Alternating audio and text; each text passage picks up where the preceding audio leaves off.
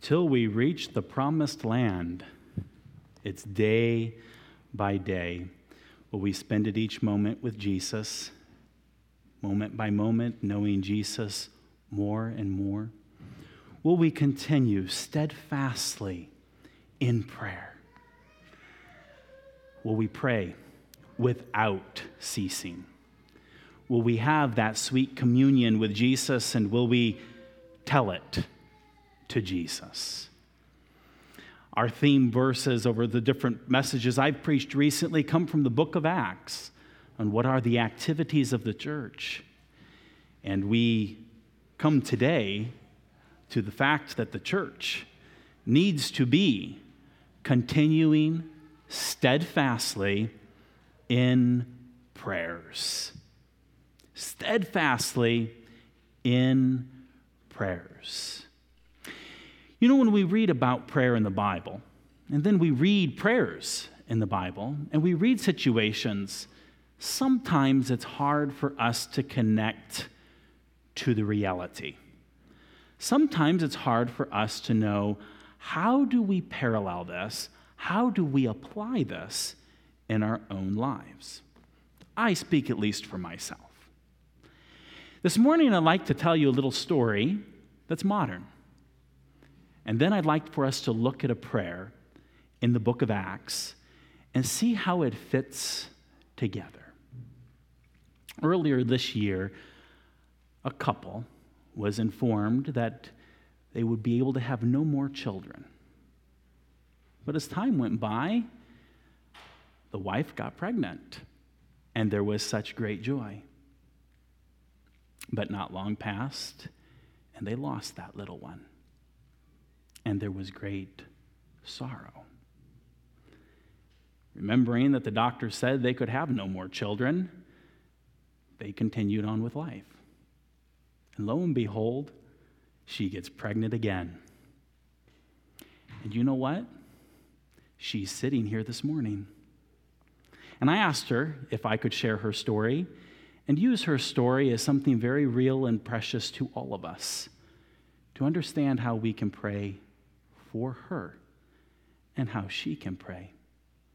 Her name's Angie. Angie and Derek have had this trial through this year. And not all of us realize it. Some of us do. Some of us have been right there along the trial, right there with them. How can we together pray for them? How can we then also learn from their experience and how we pray for them of how we can pray for ourselves with our problems, with our story. And then how can we pray for others? There's a unique prayer I'd like for us to look at. Would you take your Bibles and turn to the book of Acts, Acts chapter 4? The origin of this message is that I was going to, in preaching on Acts chapter 2, verse 42, where it declares that the church continued steadfastly in prayers, I was going to do a survey of all the different prayers and highlight the different prayers in the book of Acts. And then I turned the page and I got to the first one and I found a whole sermon. And I couldn't just survey this prayer. It was so spectacular and has so many truths for all of us. But I'd like to read the history around it because it has bearing on understanding what then takes place in this prayer. So, if you follow with me as I read the history, beginning in Acts chapter 4 and verse 1. And as they spake unto the people, the priest and the captain of the temple and the Sadducees came upon them. These are the disciples in the temple. Being grieved that they taught the people and preached through Jesus the resurrection from the dead. That's not something to be grieved about, that's something to rejoice in. But the enemies of the gospel grieve in it. And they laid hands on them and put them in hold until the next day, for it was now eventide. Howbeit, many of them which heard the word believed, and the number of men was about 5,000.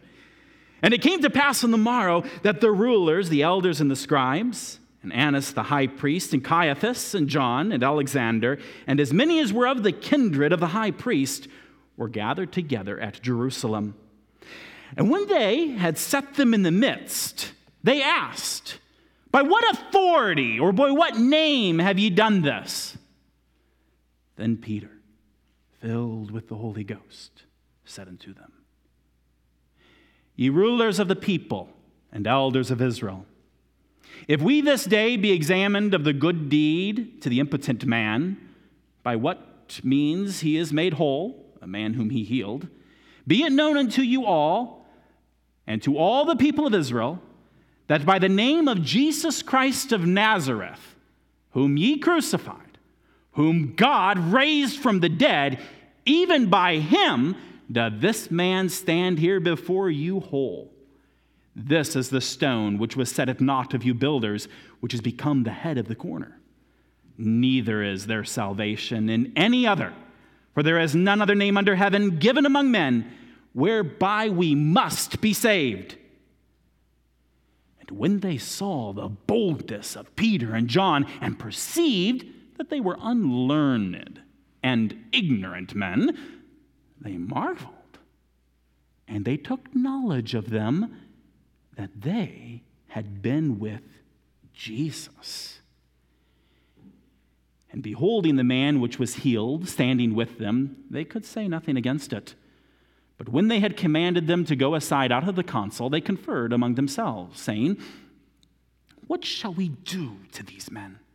For that indeed a notable miracle hath been done by them, is manifest to all them that dwell in Jerusalem, and we cannot deny it but that it spread no further among the people, let us straightly threaten them they speak henceforth to no man in this name, the name of Jesus. They could even mention it.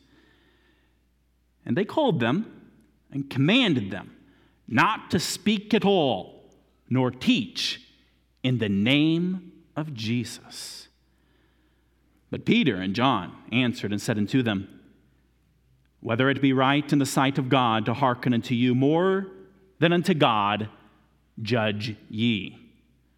For we cannot but speak the things which we have seen and heard. So, when they had further threatened them, they let them go, finding nothing how they might punish them because of the people. For all men glorified God for that which was done. The impotent man healed. And being let go, they went to their own company and reported all that the chief priests and elders had said unto them. And when they heard that, they lifted up their voice to God with one accord. And here is their prayer. They said, Lord, thou art God, which hast made heaven and earth and the sea and all that in them is, who by the mouth of thy servant David hast said, Why did the heathen rage and the people imagine vain things? The kings of the earth stood up, and the rulers were gathered together against the Lord and against his Christ. For of a truth, against thy holy child Jesus, whom thou hast anointed, both Herod and Pontius Pilate, with the Gentiles and the people of Israel, were gathered together for to do whatsoever thy hand and thy counsel determined before to be done. And now, Lord, behold their threatenings, and grant unto thy servants that with all boldness they may speak thy word by stretching forth thine hand to heal, and that signs and wonders may be done by the name of thy holy child, Jesus. And when they had prayed, the place was shaken where they were assembled together, and they were all filled with the Holy Ghost, and they spake the word of God with boldness. Heavenly Father, meet with us now. Dear Spirit of God, move among us and teach us. Teach us to pray. May we consider this prayer of Peter and John and the other disciples that they prayed with one accord in their crisis. May we learn lessons from it of how we can pray in our own crisis and the crisis of brothers and sisters among us. Teach us to pray. We submit ourselves now to your word. It's in your name we pray. Amen. This is a pretty serious crisis, isn't it? The church of Jesus Christ has been threatened. Threatened by human rulers, human governors. Can we parallel that to our dear brother and sister situation this year? Her family was threatened. In this case, by no particular person but by what Romans chapter 8 declares a creation groaning and travailing together in pain. You see, all the ugliness of barrenness is a result of hmm, the sin curse. Don't confuse that necessarily with personal sin.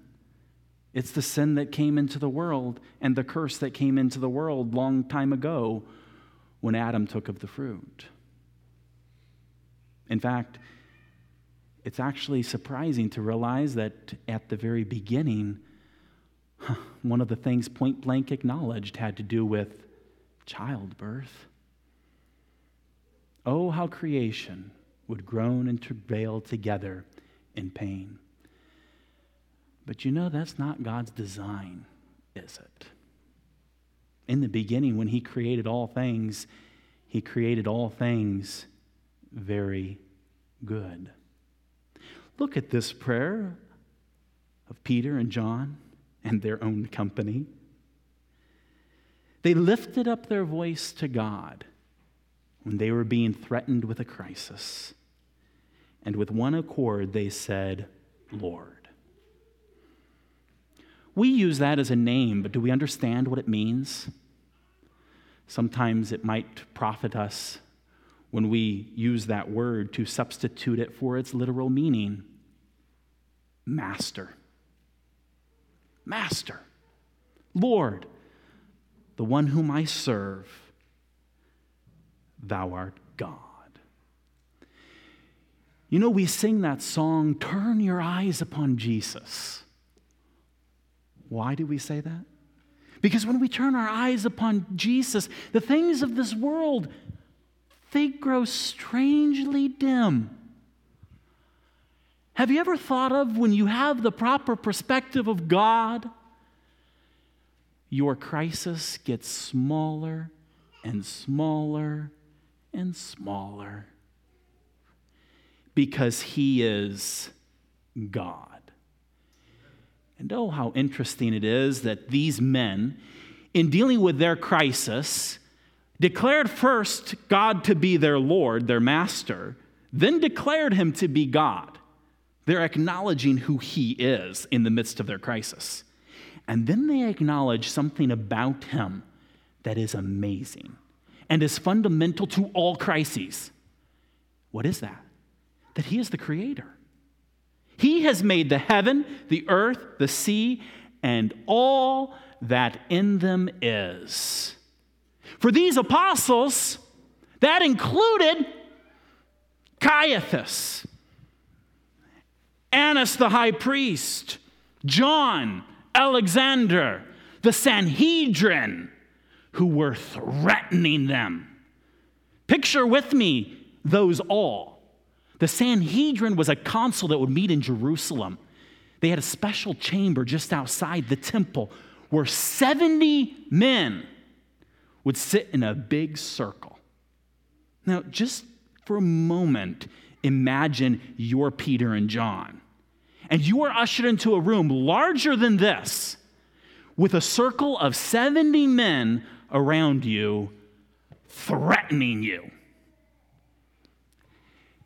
You realize this prayer is acknowledging that those men who were threatening them had been created by God. Everything had been created. Now, in our modern time story, Angie, Derek, you're created beings, and the little one you lost was created. Looking to God and recognizing that He's the creator is a special thing. And it's also special to go back to that sixth day in those times of heartache when we are tempted by the father of lies, our adversary, who is sometimes whispering and sometimes roaring lies in our ears. To remember that when the good God created all things, he said, It's very good. Which reminds us that he is very good. Which reminds us that he is always good even in the hard days. Do you see what is happening in this prayer? If you go back to the Psalms, have you ever noticed that the praying person in the Psalms is talking to himself? Have you ever noticed that? It's like this prayer, and he's talking to himself, and you're like, wait a minute, how is this praying? He's talking to himself. Well, if you go back and you study some of those Psalms and other places in Scripture, you'll find that what they're doing and what we need to be doing is repeating to ourselves what God has said. That's why it's prayer is communion. We're actually repeating to ourselves and reminding ourselves of what God has already declared to be true. You might say we're preaching at ourselves. We're preaching at ourselves truths so that then when we come to God, we know who He is. So often our prayers are weak. May I speak for myself? Because my view of God is weak. That's why it's so great for children. My God is so big, so strong, and so mighty. There's nothing my God cannot do. You know, that's a great prayer to pray before you ask God for something how great he is. He's big and he's strong and he's mighty. That whole little children's song is a great song for children of all ages. It doesn't matter how old you get. It is a wonderful song to sing as you begin to pray. And we often sometimes end that song with the, this action for you, and we point at our neighbor. When we're praying in the midst of a crisis. We can pray that song, sing that song, we could end it for me. Our view of who God is He is our master, He is God, He is creator. When we consider the fact that he is creator, we remember that he is good, and we also remember Colossians 1:16, not only that he created all things, but by him all things consist. I tell you over and over and over, I love this time of year because I love to hear the acorn fall and think, God told it to fall. I love to see the sunrise. I love to watch, take my phone app and tells me what time sunrise is and to go and watch it when you can see the horizon. And it's just, it's, it's on the second. It is so exciting. I just find it so exciting of how God's faithfulness is new every morning. You can do the same thing as sun sets. I, if I'm ever at a, like a, a, ocean or a beach or, or something like that, and it's near sunrise or sunset, I always do that because it's just so amazing to see how faithful God is and so predictable to the second.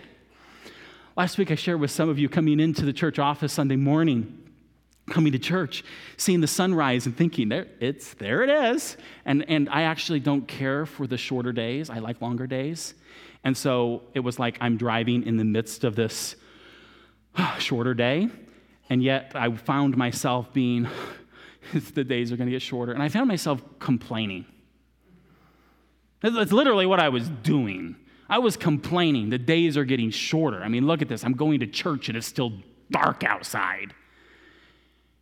And then the sun came really up, and I remembered.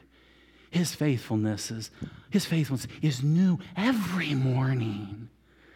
And we're driving along, and I forget who it was that was sitting next to me in the van. We came early. And we're driving, and last week there was little patches of frost. And I again thought of the sovereignty of God. How predictable God and his faithfulness is with the rising of the sun. And how random his sovereignty is in the blade of grass that get frosted. Do you see? God is sovereign over both the predictable and the unpredictable. He knows it all. That's why he asked Job, Who gendered the frost? Every single little crystal of frost, God's sovereignty is right over it. He's in control. I'm actually a little ahead of myself, but it ties in here, but he comes back to this in this prayer. It comes back to the idea that God is the creator and by him all things consist. And when we see creation functioning in spite of the curse, it should remember us that when we see creation groaning and travailing together in pain, that God is still sovereign and God is still good. You notice here in verse 25, these believers pray, who by the mouth of thy servant David hast said. Do you know what he is about to do in this prayer? He is about to quote from the Holy Scriptures. He is about to quote from the Word of God. Brothers and sisters, this should be a key part of all of our prayers is to speak to ourselves and to God what he has already said. What's going to happen here with these men is they're not only going to deal with the psalm that is, is encouraging, actually a little bit discouraging, but encouraging, they're going to deal with an aspect that's a prophecy, and it's a whole magnificent thing that fills in and ties in with their exact situation. And so, the great Psalm of David, they begin to recite back to God. Why did the heathen rage and the people imagine a vain thing? You see, they're talking here about those um, hmm, Annas, Caiaphas, John, Alexander, the Sanhedrin, who are threatening them. They're threatening, they're raging. They imagine vain things. They can't even. Huh, they, they, they see this amazing miracle that's spectacular and they they just they counter it with vanity. The kings of the earth stood up, and the rulers were gathered together against the Lord and against his Christ, his Messiah, his chosen one. This was a psalm that was written a thousand years before Jesus was, became a man born in Bethlehem. A thousand years before kings stood up, as is prophesied here. And he goes on now in this prayer to cite the scriptures and the prophecy. Here's one of the great values of prophecy is to recognize that God is in control to remember that he said it was going to be like this. And now here these guys literally were alive and present when this was fulfilled. They saw it. And what did they see?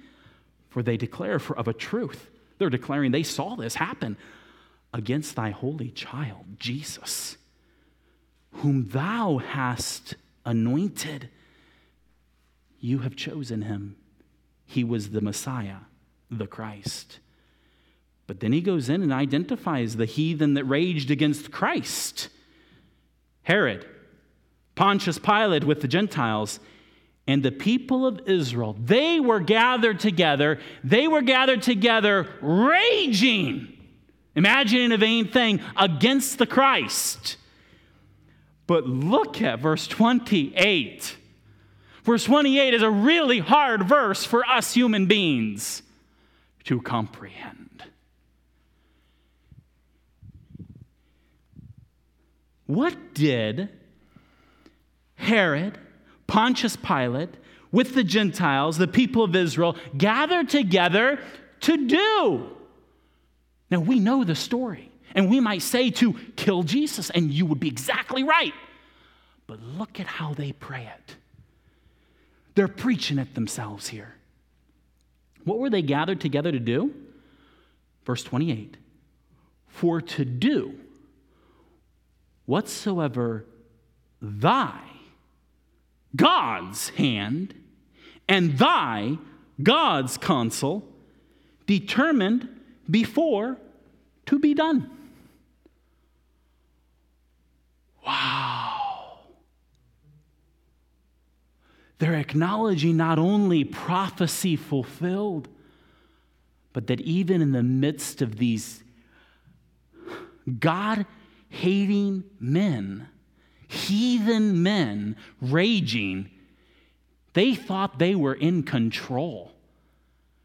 Yet, in all of their raging and actions, they were fulfilling exactly what God had already determined to be done.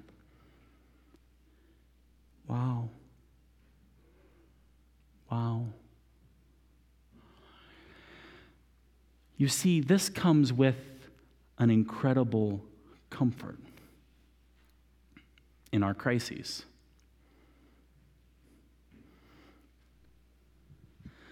Here, the heathen are raging.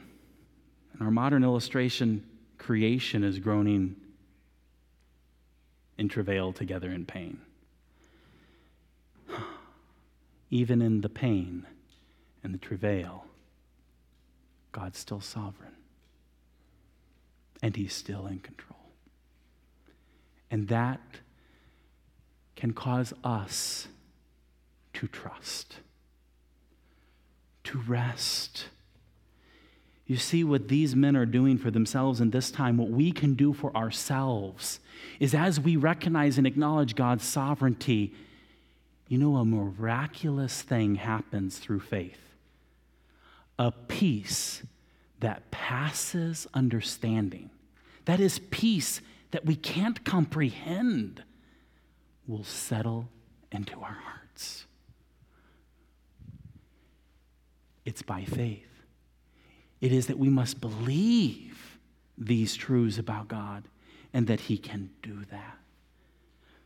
So when we pray and we're in the crises, let us remember not only that God is creator, not only that all things by Him consist, but that He is sovereign. He governs and He rules in every little detail, no matter how we think we are in control or others are in control. And then look at verse 29. And now, Lord, here again, a declaration of God as the master. Lord, behold their threatenings. Dearly beloved, when we are in a crisis, do we ask God to see it? So much of our heartache often comes from not feeling seen. But do you know one of the names of God is Jehovah Jireh?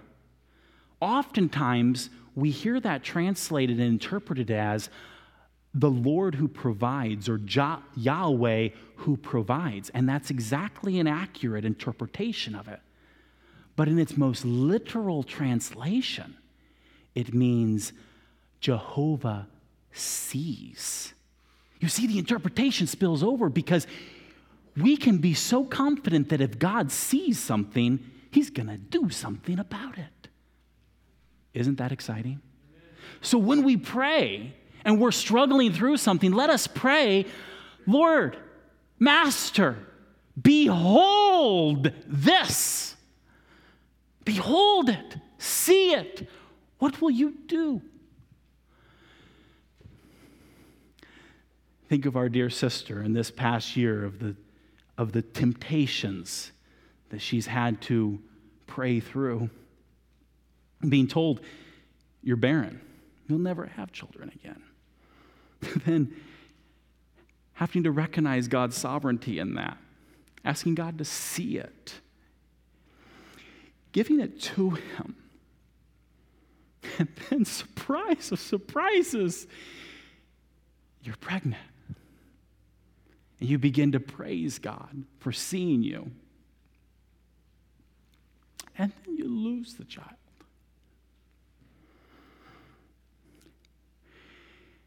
Behold the pain. God, behold it. You're always good.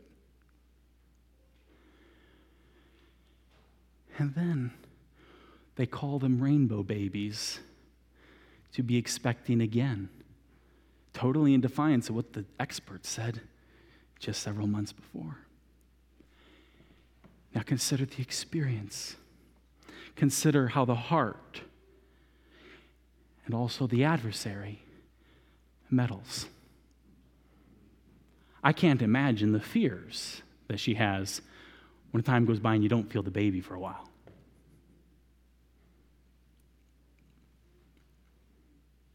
God, see, behold, behold.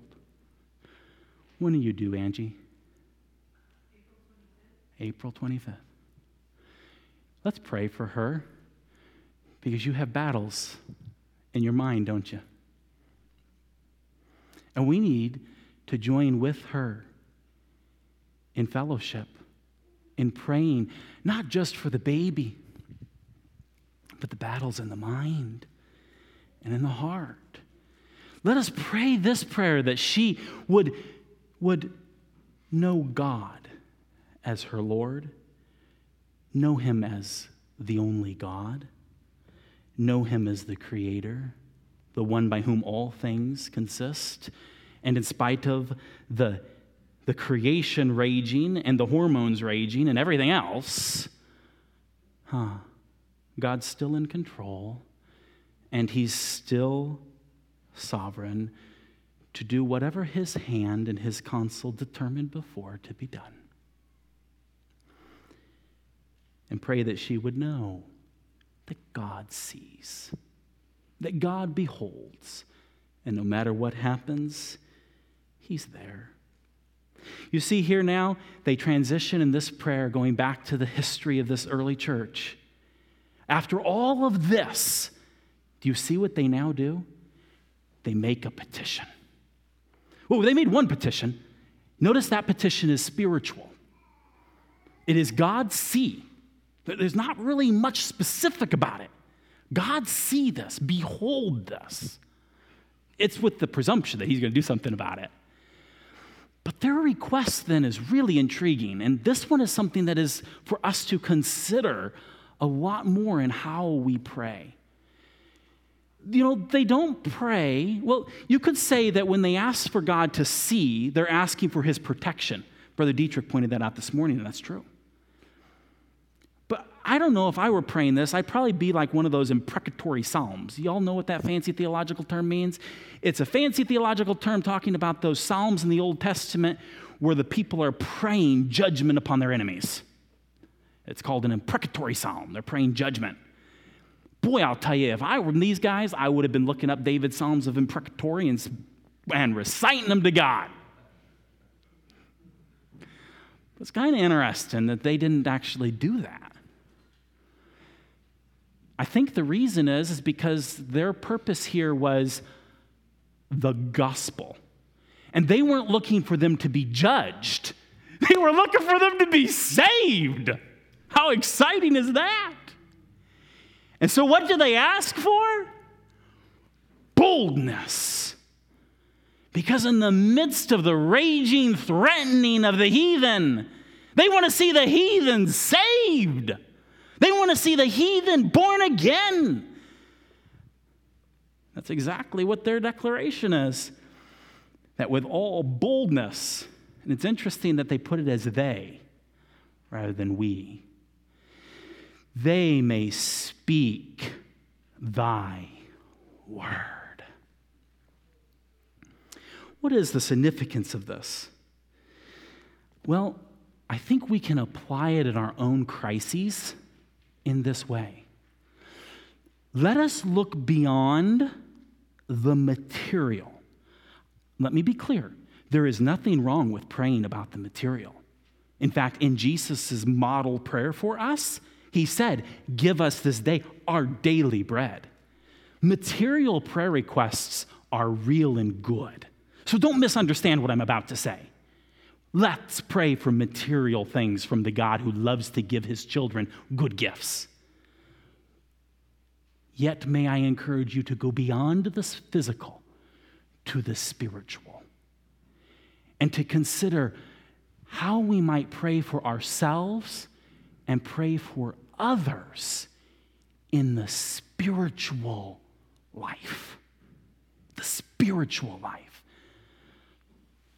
We pray for Angie, her body to carry this little precious one. We pray for her to be safely delivered of child next April. But there's so many other spiritual ways that we can pray for her. Pray that she has peace. Pray that she has comfort. Pray that she has joy. Pray that she would be delivered from the temptation of fear. Do you see how we can pray for the physical? And oh, let's keep on praying for the physical, but let's go deeper, or may I say higher, and pray in the spiritual realm that God might help us and each other. And lastly, here in verse 31, let's pray for miracles. Now, let me put you in a little framework here. This is at the early part of the church, which was a very special time in history, where according to Hebrews, we learn that there were very special sign miracles granted to the early church for them to do that would confirm their words. It was a unique time in history, very specific about miracles to confirm their word in that day. Now, today, we have the established word of God, whereby we fall back to this as the authority. And sometimes, in our orthodox correctness of making this point, we overlook the fact that God still does do miracles, especially in the spiritual realm. Look at the miracles they're asking for. They're asking for God to actually fulfill the promise of the sign miracles, affirming their words. For it tells us in verse 30, by stretching forth thine hand to heal. They've just seen a miraculous sign. The whole point of the healing of this impotent man was to present a fact that all of Jerusalem would see and go, Whoa, what did we just see? Who are these men? What are they saying? I'm going to pay attention. So much so that's why the Sanhedrin were like, shut up, threatening them, stop, because they realized the significance of the sign miracle of this healed man. And they're praying, God, may it continue. Stretch forth thine hand to heal, and that signs and wonders may be done by the name of thy holy child Jesus. And we don't today, in a dramatic and in a sign, authenticating sign way, go and perform miracles the way that Peter and John did. But boy, we need to start praying like God is the God who can do the impossible. You realize I'm not the, I'm not the gynecologist expert, but even to this day, there's certain parts of the whole conception process, and they talk about stuff as the God part the God step because it's a miracle, even in the conception process. You realize that God describes that entire process as something He is sovereign over in Psalm 100. Uh, what is that? Uh, not 127. Uh, 139. Psalm 139 of how He is the one shaping the child in the womb. There, there, are, there are times, I, in a sense, you might say your baby's not only the, the, the, the rainbow baby, but the miracle baby, because the doctor said, You're barren, you'll have no more children. We can pray for God to do what, from our perspective at least, is impossible. I'll tell you one of the most significant illustrations of this that we read of in the New Testament with Jesus that is absolute and guaranteed still today. I'm going to bring to a whole other illustration. Have you ever heard the miracle, that Jesus said, if you have the faith of a mustard seed, you can say to the sycamore tree, Be thou uprooted and planted in the sea? You heard that miracle? How many of you have tried it? None of you. I'm going to ask you a follow up question. Don't raise your hands or respond, but in your heart, truly answer the question. What is the actual miracle Jesus is talking about in context? Do you know the actual miracle? He's using that as a wild illustration because, by the way, the sycamore tree is this giant tree that has a root system that's about like that. I mean, you might get a weeping willow to be planted in certain parts of the sea, but you ain't going to get a sycamore tree, period, at all, not at all, planted in the sea. It's impossible. He's using it as an illustration, not so that Christians go around and say, sycamore tree, go be planted in the sea. That's ridiculous. The immediate context of the words of Jesus come after he issues this command forgive him. Whoa. If your brother offends against you, Jesus says, forgive him. And then he says, if you have faith the faith of mustard seed, you can say to the sycamore tree, Be thou uprooted and planted in the sea. Did you know that when you forgive, God just performed a miracle through your faith? We need to start performing more miracles through faith.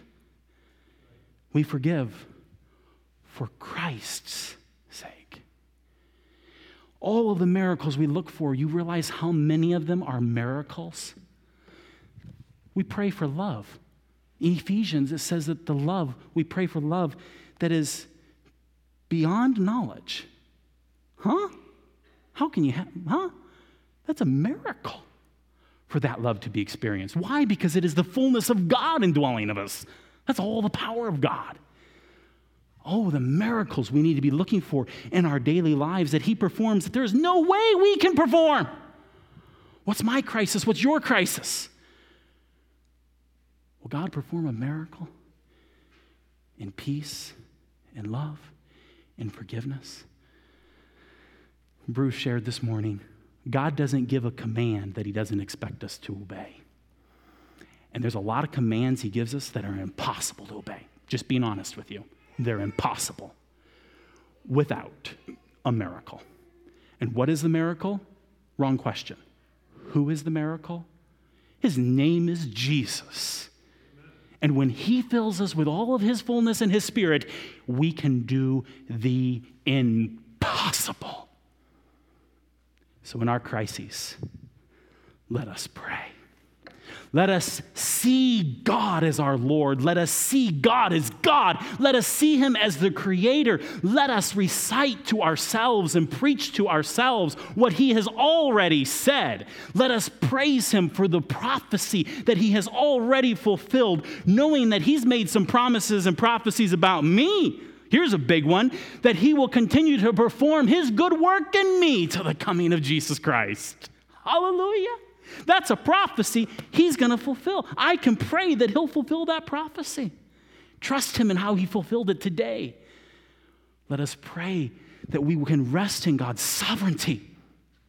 And let us pray for the specifics, beginning first for God to see, and then, not just for him to see, but to do what we need, both in the physical and in the spiritual. Don't forget, Though he may no longer continue in this time to operate with sign miracles, he still does the impossible through our faith.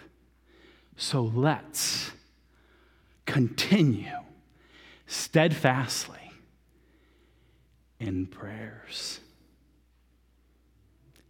Heavenly Father, you are good. You are the Creator we bow before you as our Lord, as our Master. Lord Jesus, you know the crises in individual lives, in individual families. You know the crisis in our church family. You know the solution. You are sovereign, and you have given us your word. May we, as your dear children, search your word and know your way. May we obey, trusting in your good and sovereign, predetermined will. Behold us. Do a miracle. Do what only you can do. And Heavenly Father, this morning we lift up to you especially Derek and Angie and this little one in her womb. Oh, you are God. You are the Creator. You have put this little one there. You are forming and knitting this little one, though members are imperfect, still being formed. You're there. You see. There's no place Angie can go, and even this little one, you can go where the ultrasounds can't go. You see. You see. And we pray that as you see, you would do. Protect this little one. Form and shape this little one. Give Angie a safe delivery of this little one. And in the days and the months leading up to the birth, we pray that you would give Angie and Derek great peace. Give them a resting assurance in your sovereignty and goodness. Lord, I pray that you would fill them with your spirit and the peace that passeth understanding. Be that comforter, dear Spirit of God, to them. Lord Jesus, we also pray that you would give them boldness, for they have a miracle to testify of. Give them the opportunities to share of your goodness that in the midst of this time of joy, after sorrow, they might have opportunity to proclaim your goodness, that you might be glorified. We lift them up to you. Lord, I lift up your church and each individual here. May we know you in a way that is spiritual, in a way that is real may we know your presence. May we pray without ceasing. May every breath we take be a breath of trust and dependence upon you. May we know you. And give us all boldness. Give us boldness, for we have the good news. Give us the boldness to share it, that you might be glorified in all things. We pray these things in your name. Amen.